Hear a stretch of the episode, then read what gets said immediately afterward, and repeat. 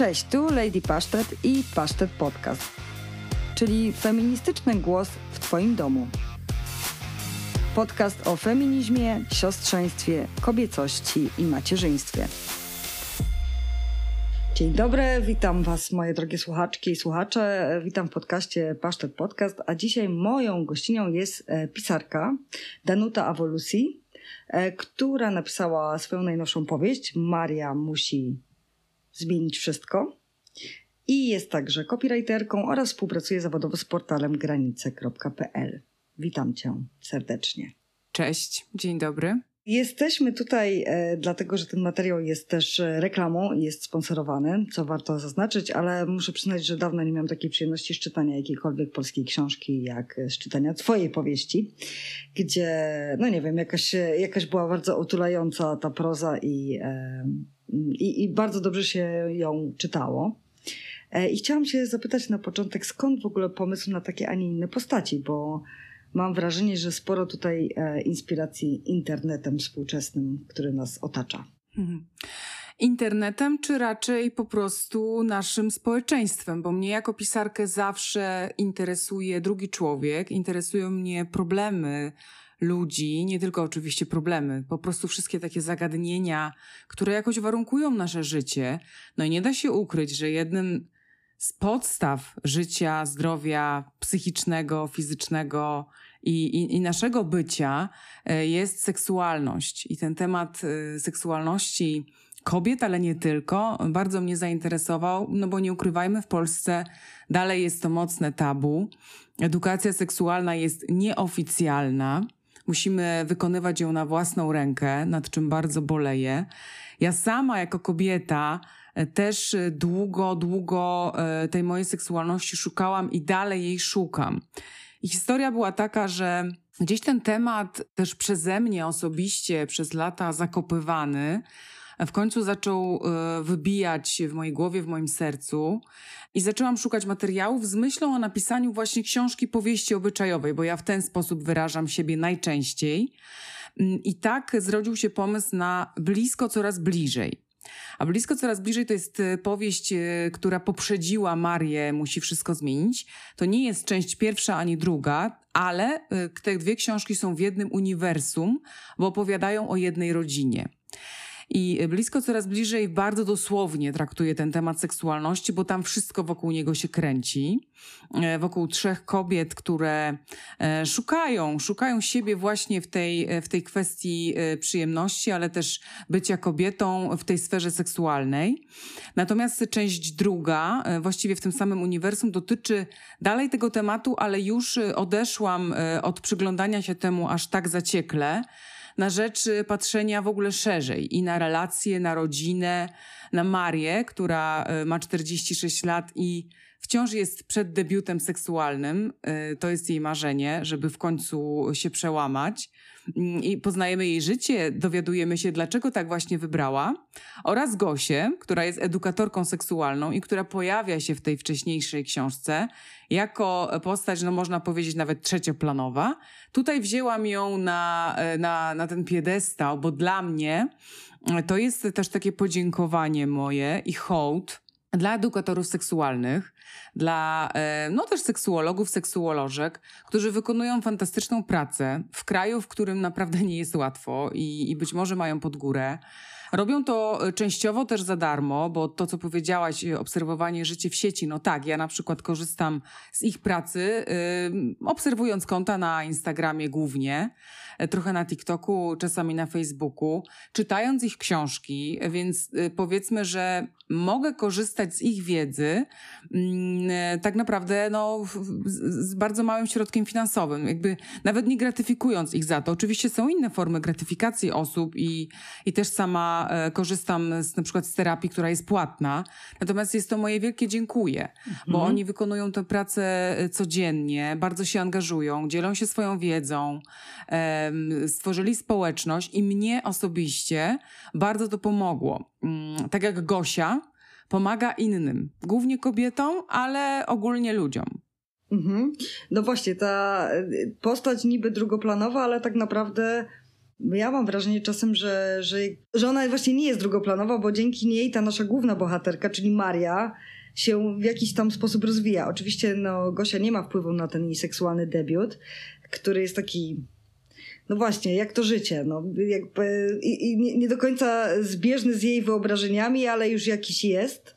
E, to też było ciekawe w tej książce, bo ja myślałam, że to pójdzie w jakąś taką stronę bardziej romantyczną i taką bardzo... No słuchaj, no to w ogóle nie, nie, nie. Tak, w taką wizję, e, jaką się też sprzedaje dziewczynom, prawda? I kobietom od początku, że to właśnie książę wjeżdża no tak, na białym no. koniu i on wszystko wie i to wszystko jest super, a potem życie jakby życiem. No, y, jakby taki był mój cel. Ja w moich książkach pokazuję życie, e, co wcale nie przysparza mi jakiejś wielkiej popularności, bo to jest trochę tak, że sięgając po literaturę rozrywkową, a zwłaszcza po powieści obyczajowe, czytelniczki e, głównie mają takie oczekiwanie, żeby to ich bawiło, żeby przenosiło w taki fajny świat e, happy endów, dobrych wydarzeń, taki trochę przesłodzony, a sfera seksualna w ogóle w, prozie kobiecej tak zwanej, jeśli ona w ogóle istnieje, bo to dyskutować możemy, sfera seksualna ma być w ogóle wyidealizowana, no bo jakby chcemy czytać o przyjemności, a nie o trudnościach. Natomiast ja chciałam pokazać, że debiut seksualny. W ogóle używam takiego, takiego wyrażenia, które jest bardzo nowe, mm-hmm. bo my mówimy utrata dziewictwa, mówimy pierwszy raz y, i tak to nazywamy. Natomiast debiut seksualny jest bardzo bezpiecznym wyrażeniem, które pokazuje, że przede wszystkim kobieta niczego nie traci a po drugie jest bardzo neutralny. No właśnie, bo y, mamy mocną mitologizację, nie wiem czy się ze mną zgodzisz, po pierwsze e, i samego debiutu seksualnego, który jest albo fatalny, albo wręcz rewelacyjny. Tutaj pokazuje, że może być, może być różnie, tak, może być różnie i na pewno wiąże się on z wieloma emocjami. To jest raz, ale dwa, mnie też zawsze bardzo ciekawi, mm, e, jak bardzo mitologizuje się w ogóle pierwszy seks z partnerem bo to jest tak, że też może być różnie i są pary, które muszą się dotrzeć, że nie od razu jest tak rewelacyjnie i cudownie. I chciałabym zwrócić uwagę czytelniczek, że jeżeli ty doświadczyłaś tego, że u ciebie nie było rewelacyjnie, albo że było dziwnie, albo że nie było tak jak chciałaś, albo że potrzebowałaś czasu, to to też jest okej. Okay. To nie znaczy, że jesteście słabi w relacji, albo że sobie nie radzicie, albo że coś jest z wami nie tak to po prostu jest ok. No myślę, że to jest wielka wartość e, właśnie tej, tej powieści, bo, mm, bo po prostu ona e, no, stawia te różne trudne kwestie w centrum, tak? Tak. Nie tylko zresztą mam wrażenie seksualne, ale też na przykład rodzinne, tak? E, te kwestie tego, jak skomplikowane mogą być te stosunki, jak trudno czasami się z własną rodziną dogadać, jak, e, jak, jak może wystąpić w niej odrzucenie, tak? Co się dzieje, kiedy pojawiają się problemy finansowe. Mam wrażenie, że to wiesz, to jest taki trochę klan Arebur, nie? W sensie nie, nie wszystko idzie wspaniale, tylko właśnie wszystko idzie tak bardzo blisko ziemi, E, I dzięki temu się to tak według mnie dobrze czyta, bo, bo można się tam w tych różnych perypetiach w jakiś tam sposób odnaleźć i po prostu zobaczyć to na szerszym tle. E, co mnie zaciekawiło, e, Maria ma trudno, że tak powiem. Kocha swoją pracę, twoja główna bohaterka i to jest jakby jej największa miłość, mam wrażenie. Natomiast okazuje się, że mimo wszystko ta największa miłość e, się gdzieś tam spala, niszczy i, i Maria zostaje na zgliszczach tego, tego wszystkiego. Skąd jakby u ciebie chęć eksplorowania tego tematu, jakiejś straty, e, właśnie zmiany? Mhm. No, nie wiem, jakie jest Twoje doświadczenie, ale ja widzę i po sobie, i po osobach, które mnie otaczają, że zmiana jest ogólnie czymś, co naj, naj, najmocniej i najbrutalniej wyrywa nas ze strefy komfortu z poczucie bezpieczeństwa i zmiana zawsze budzi lęk. Nie u wszystkich, ale ja na własnym przykładzie widzę i tak jak mówię osób, które mnie otaczają, że to jest trudny proces. Natomiast historia Marii to jest tak naprawdę mm, historia o dokonywaniu różnych wyborów i właśnie y, jak to jest, kiedy za długo zostajemy w tej strefie komfortu, w ogóle nie ryzykując. Ta historia jest bardzo skomplikowana, dlatego że ja pokazuję tam także mechanizm tego, jak w rodzinie działa ta cała spuścizna pokoleniowa.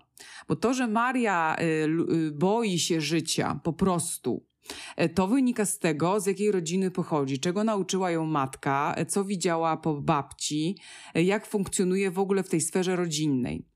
Ona y, miała marzenie, chciała być aktorką, ale nie wyszło jej to, bo trudno jest dostać się w Polsce na studia aktorskie, naprawdę.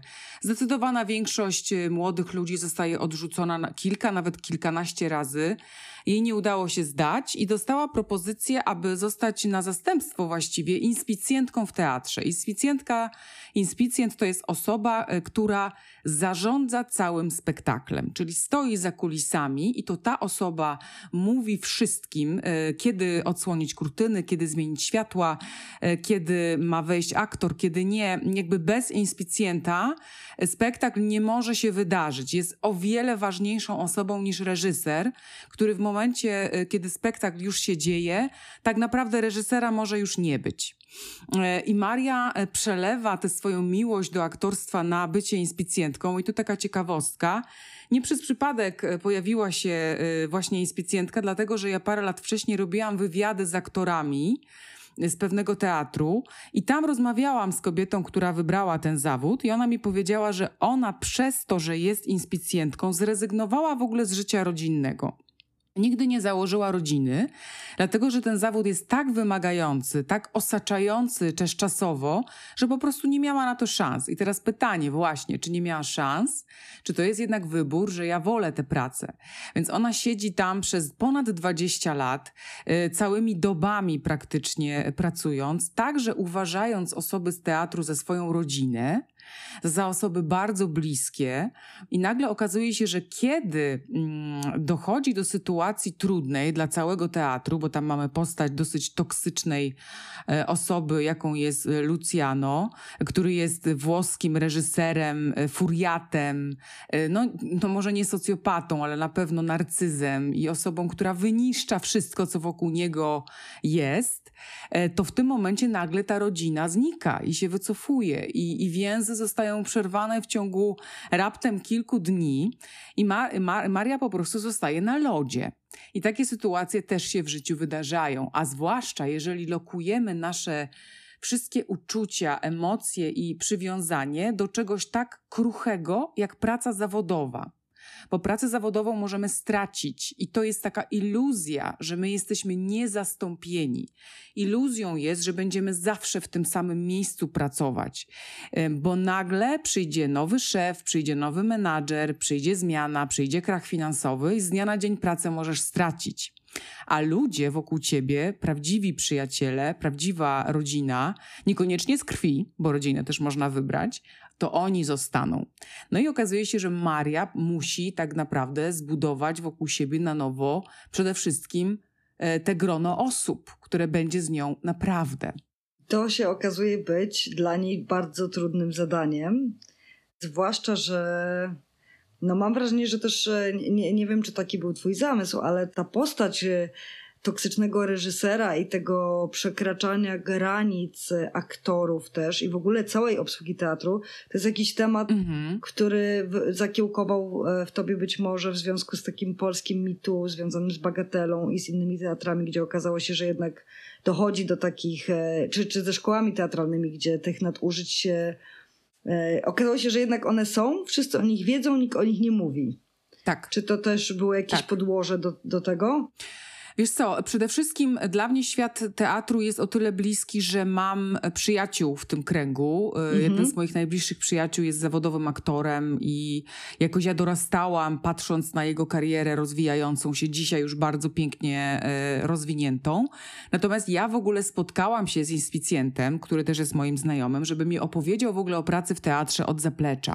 I to on powiedział mi właśnie o tego typu sytuacjach, więc tak naprawdę wszystkie sceny z Lucjanem, te jego ataki furii, traktowanie niefajnie zespołu, to jak najbardziej się dzieje. Bo w teatrze są i właśnie tacy y, reżyserzy, którzy przekraczają te granice i to na bardzo różnych polach, bo to mitu to oczywiście jest też y, sfera także molestowania seksualnego, ale no, przekraczanie granic dotyczy nie tylko tej sfery, ale w ogóle poszanowania drugiego człowieka. Mm, natomiast i, i są tacy, którzy tej, tego szacunku nie mają, ale są też artyści, z którymi się wspaniale pracuje. E, i, i którzy takich problemów nie stwarzają. Natomiast jak najbardziej to jest bardzo autentyczna wizja e, teatru, którą mhm. przedstawiłam. Jedna z jakby możliwości. Tak, to było bardzo ciekawe i też, też rzucało taki, taki kontekst szerszy na to. Natomiast to, co powiedziałaś też o rodzinie i o tym, jak e, główna bohaterka twoja musi ją skonstruować na nowo i otworzyć się na pewne znajomości, też zaakceptować to, że one nie będą idealne, że z kimś no nie będzie zawsze to wielkie połączenie dusz, że będzie się wycofywać, żeby potem wrócić. Myślę sobie, że to też e, ciekawe zarysowanie e, tych kontaktów międzyludzkich i relacji.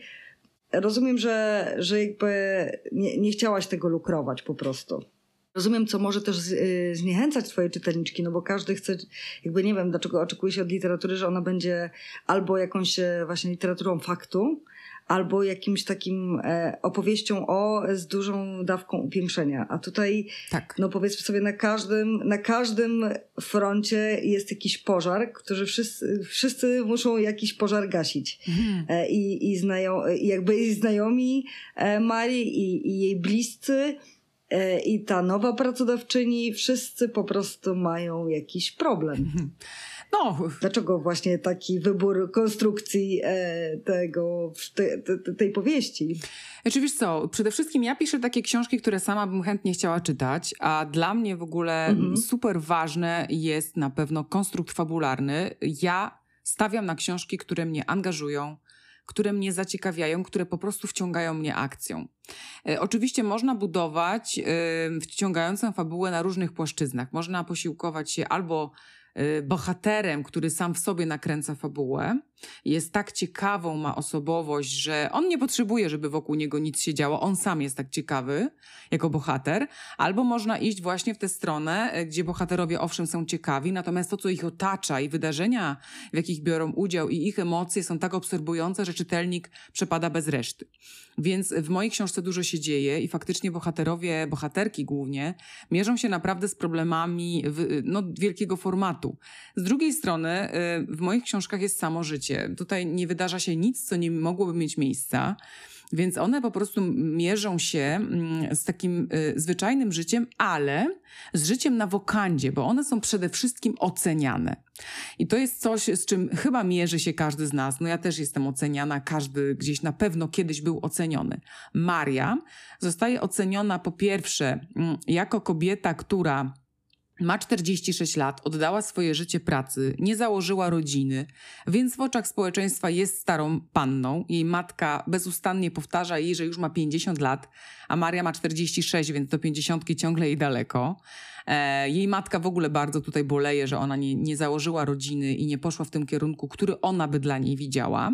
E, jest oczywiście no, 46-letnią dziewicą, więc w swoich oczach nawet jest wybrakowana i jakaś nie taka, jaka być powinna, a potem, co gorsza, zachodzi w ciążę, więc jest w ciąży, jak to się określa niefajnie, geriatrycznej. To jest takie bardzo um, oceniające, szkalujące określenie, które nie powinno mieć miejsca a niestety się je słyszy, bo w wieku 46 lat spodziewa się dziecka. Przepraszam, że ci przerwę. Tak. Ale ja mając 36 lat również byłam w ciąży geriatrycznej. O proszę, no tak, tak. Już tak, po 30 ja wiem, roku jest... życia wszystkie te ciąże okazują się być niezwykle po prostu geriatryczne. to, jest, to jest potworne, to jest w ogóle potworne słowo i nie wiem, czy zwróciłaś uwagę, bo bo tam się dużo dzieje, więc, więc każdy wyciąga coś dla siebie, ale Maria długo od nikogo nie słyszy słowa gratuluję. Tak. Wszyscy tak. jej mówią y, od razu, jak tylko się dowiadują, czyli jej rodzina, bo to oni dowiadują się pierwsi, a ma piątkę rodzeństwa i, i rodziców, że o, to teraz zobaczysz, jak będzie smakować życie, nie poradzisz sobie, no jesteś już w tym wieku, jak ty nadążysz za dzieckiem. Maria też nie ma oszczędności, bo tak żyła przez lata, jakby nie, nie, nie interesowało ją gromadzenie dóbr materialnych, zwłaszcza, że praca inspicjentki nie jest zbyt dobrze płatna, więc ona czuje się taka nowa w tym wszystkim, więc tutaj ona jest Taka bardzo też niekompetentna. No, ona w ogóle uważa, że, że będzie fatalną matką, bo co wie o macierzyństwie, jakby już, już czuje. Ona w ogóle... Dlaczego Maria zaszła w ciążę? O, to, jest, to jest też ważne, bo ona myśli, że już jest w, w procesie menopauzy. To sprawia, że jakoś usypia się jej czujność, no a tu się okazuje, że nie, że źle, że źle zrozumiała sygnały organizmu po prostu. Natomiast Gosia też jest bardzo oceniana społecznie, bo jest edukatorką seksualną, co w Polsce jest takim dosyć niezwykłym zawodem i jest zawodem, jest pracą, jest pracą, która jak najbardziej ma przynosić pieniądze i zapewnia komuś byt, ale też ma w sobie jakiś pierwiastek misyjny. Tak ja to odbieram troszeczkę, może koloryzuję, ale, ale myślę, że wielu, wielu edukatorów zdaje zdaję sobie z tego sprawę, że, że muszą po prostu trochę to społeczeństwo naprawiać. I Gosia z kolei jest oceniana dosłownie, bo otrzymuje przecież wyzwanie do sądu. Zostaje jej wytoczony proces o naruszenie dóbr osobistych przez matkę, która jest zdania, że to przez nią jej nastoletnia córka zaczęła uprawiać seks. Więc Gosia musi się zmierzyć z tym, że zostanie oceniona przez wymiar sprawiedliwości. Y, no więc to jakoś sprawia, że w tej książce jest taka lawina mm, różnych wydarzeń, które no mocno rzutują na codzienność po prostu. Tak, tak. Jest też y, siostra wyautowana lesbijka, e, której rodzina tak.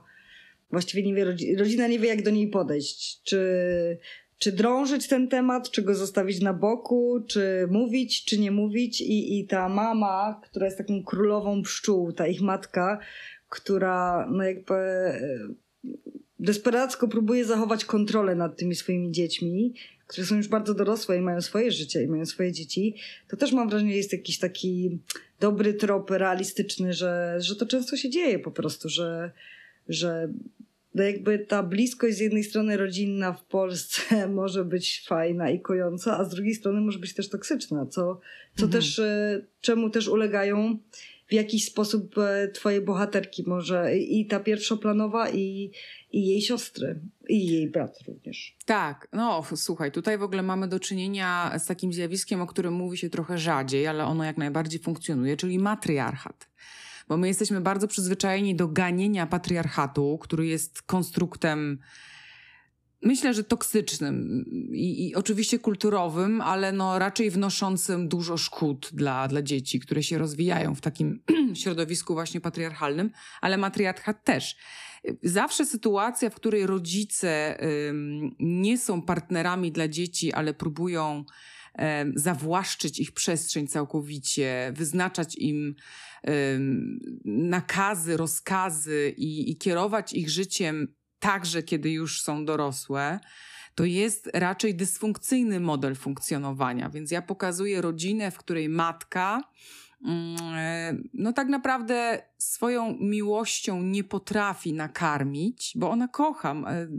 E, Magdalena kocha swoje dzieci i ona dla nich oddała całe życie, ale cóż z tego, skoro jest, skoro jest właśnie tą władczynią, władczynią z żelazną ręką, kobietą nieakceptującą, która nie okazuje uczuć, która, która nie toleruje żadnej niesubordynacji. Każdy przejaw własnego zdania ze strony jej dzieci y, jest dla niej ciosem. No i doprowadza do tego Magdalena, że tak naprawdę jej rodzina w pewnym momencie się rozpada. I ona tego nie widzi. Ona nie widzi, że to ona jest przyczyną tego rozpadu, bo jej się wydaje, że e, bycie blisko, bo to jest taka rodzina, jaką e, chyba znamy, tak? Rodzina, która spędza ze sobą czas, święta, tam jest pięcioro dzieci, są rodzice, więc jak się wszyscy zjeżdżają, to jest pełna chata, e, wspólne święta, jakieś urodziny świętowane i tak dalej. Ale to nie wystarczy. To, to nie jest definicja rodziny. To, że się ludzie zjeżdżają na wigilię, to nie oznacza, że są ze sobą blisko. Nie, nie taka jest definicja bliskości w rodzinie. Mhm, tak, tak. No właśnie to dlatego jest e, celna obserwacja też tego, żeby się może przyjrzeć trochę tym też swoim rodzinom, nie? Jakby na jakiej zasadzie ta bliskość się buduje, bo Maria w końcu znajduje, że tak powiem, wsparcie w tej e, ciąży z bardzo nieoczekiwanej strony swojej nieudanej eksrandki, która też ma coś do przepracowania i dla której też jest to trudna sytuacja, ale mimo wszystko oboje są w stanie sobie jakoś pomóc y, w tym, w tym wyzwaniu, tak. jakim będzie to ten taki powiedzmy to, jak się kiedyś mówiło, projekt dziecko, bo ona się sama musi do tego projektu przekonać, e, no ale znajduje sojusznika i to jest też taka, e, taki, taki ciekawy wątek dla mnie bardzo. Tak, y, to jest w ogóle dużo, dużo pytań wokół tego wątku może być, bo ona faktycznie umawia się y, z mężczyzną na, właściwie na seks randkę, to jest taka umówiona przez koleżankę. Okazuje się, że on ma za sobą traumatyczną historię, która jakby tutaj nie jest żadnym spoilerem, po prostu umarło mu dziecko. Nie wiemy, co się stało, w jakich okolicznościach. On nie chce o tym rozmawiać. On dowiaduje się o jej ciąży później, bo to wszystko się wydarza w kolejnych jakby etapach ich znajomości. I teraz y, można sobie zadać pytanie y, po pierwsze o przyjaźń damsko-męską, która może funkcjonować, o przyjaźń, która jest szczera, mimo tego, że tak jak mówisz, każdy z nich e, ma jakiś interes, z tym, że bardziej on niż ona, dlatego że myślę, że Maria bardzo ucieka od relacji, która mogłaby jej coś dać. I dlatego ona potrzebuje masę czasu, żeby się w ogóle oswoić z tym, że jest koło niej mężczyzna, który po prostu nie jest toksyczny. No bo y, ten, którego wybrała, czyli reżyser, no jakby wiemy, że toksyczny był ogromnie. Z drugiej strony on y, potrzebuje czasu, żeby wyjść ze skorupy, żeby w ogóle zacząć funkcjonować na nowo w społeczeństwie i nie wiemy do końca, co ich łączy. To jest takie nienazwane i ja właśnie chciałam, żeby każda z czytelniczek, lub i też czytelników, no ale wiadomo, że mam głównie czytelniczki, wysnuła z tej relacji to, co by sama chciała, żeby było. Mhm. E, żeby poczuła, co między nimi tak naprawdę jest. Czy to jest przyjaźń, czy to jest coś więcej. E, jakby ocena należy do Was, do Was czytelniczek, czyli także do Ciebie. Mm, dziękujemy za tę furtkę. Myślę, że to jest ciekawe pole do eksploracji. E, I, I tych wątków jest tak dużo, że wiesz, o wszystkich się nie da powiedzieć. Trzeba po prostu przeczytać Twoją książkę. Do czego ja bardzo serdecznie zachęcam. No, mam I nadzieję. Moje kolejne pytanie to, czy dowiemy się więcej o tym, jak Maria sobie poradziła? Mm, wiesz co, y, to już jest zamknięty cykl. Mhm. Myślę, że mm, ta historia jest skonstruowana w taki sposób, że, że można wyciągnąć wnioski, jak sobie poradziła. Zakończenie jest, nie jest otwarte moim zdaniem, chociaż oczywiście jak najbardziej można by stworzyć potem i trzecią, i czwartą część, całą sagę, no bo to w końcu rodzina i, i tych bohaterek jest, jest dużo, żeby każda miała swoją książkę. Natomiast ja już tutaj się zamknęłam, dlatego, że mam wrażenie, że ja z tymi bohaterami także już przepracowałam to, co ja miałam do, do powiedzenia mhm. przez nich. Przeprałam swoje emocje, mm, podzieliłam się y, ze światem kolejną moją jakąś emocją i, i moimi przemyśleniami, i oni już sobie zostali sami. I teraz przymierzam się już do innych projektów mm, i idę po prostu dalej. Właśnie nie chciałam o to pytać, bo mi się wydaje, że to jest taka straszna presja, że rozmawia się o jednej książce, a już wszyscy zawsze pytają, a jaka będzie następna. Także pominę, chociaż sama powiedziałaś, że już masz jakieś inne plany. O, pewnie, że mam. Nie są one tajemnicą, więc. No to zapytam, jakie to plany? Wiesz co, planów mam dużo, bo ja ogólnie rozwijam się teraz w różnych kierunkach. Y, jest powieść, która, mhm. Y, którą obecnie, obecnie y, szukam wydawcy, więc zobaczymy, czy w tym roku się ukaże, bo, no bo może być tak, że dopiero w przyszłym. I to jest powieść obyczajowa, czyli zostajemy w tym klimacie książek rozrywkowych. Natomiast wydałam w zeszłym roku także reportaż z moją współautorką, z moją przyjaciółką Joasią, który dotyczy rozwodów, a, a konkretnie przemocowych, toksycznych relacji, które są w małżeństwach. E, I trochę zostaje w tym kręgu e, literatury faktu, tak jak powiedziałaś. Mhm. E, przygotowany mam i właśnie przed chwilą dosłownie skończyliśmy z moją osobą współautorską taką literaturę faktu, bo to nie do końca jest reportaż, ale też o osobach niebinarnych w Polsce. I też będziemy dla tego projektu szukać wydawcy, także trzymaj kciuki. Mhm. I kolejny mój projekt, który, bo te dwa są skończone, jakby już zamknięte i szukam tutaj domu dla tych książek. Natomiast y, ten, który będę się podejmować, też będzie y, związany z literaturą faktu, czyli zostaje bardziej w tym obszarze, bo chcę się w nim mocniej rozwinąć, potestować też siebie, na ile, na ile to jest coś mojego, bo no i też y, czuję w ogóle taką fajną energię mm, z, z tych projektów, także zobaczymy, dokąd mnie to zaprowadzi.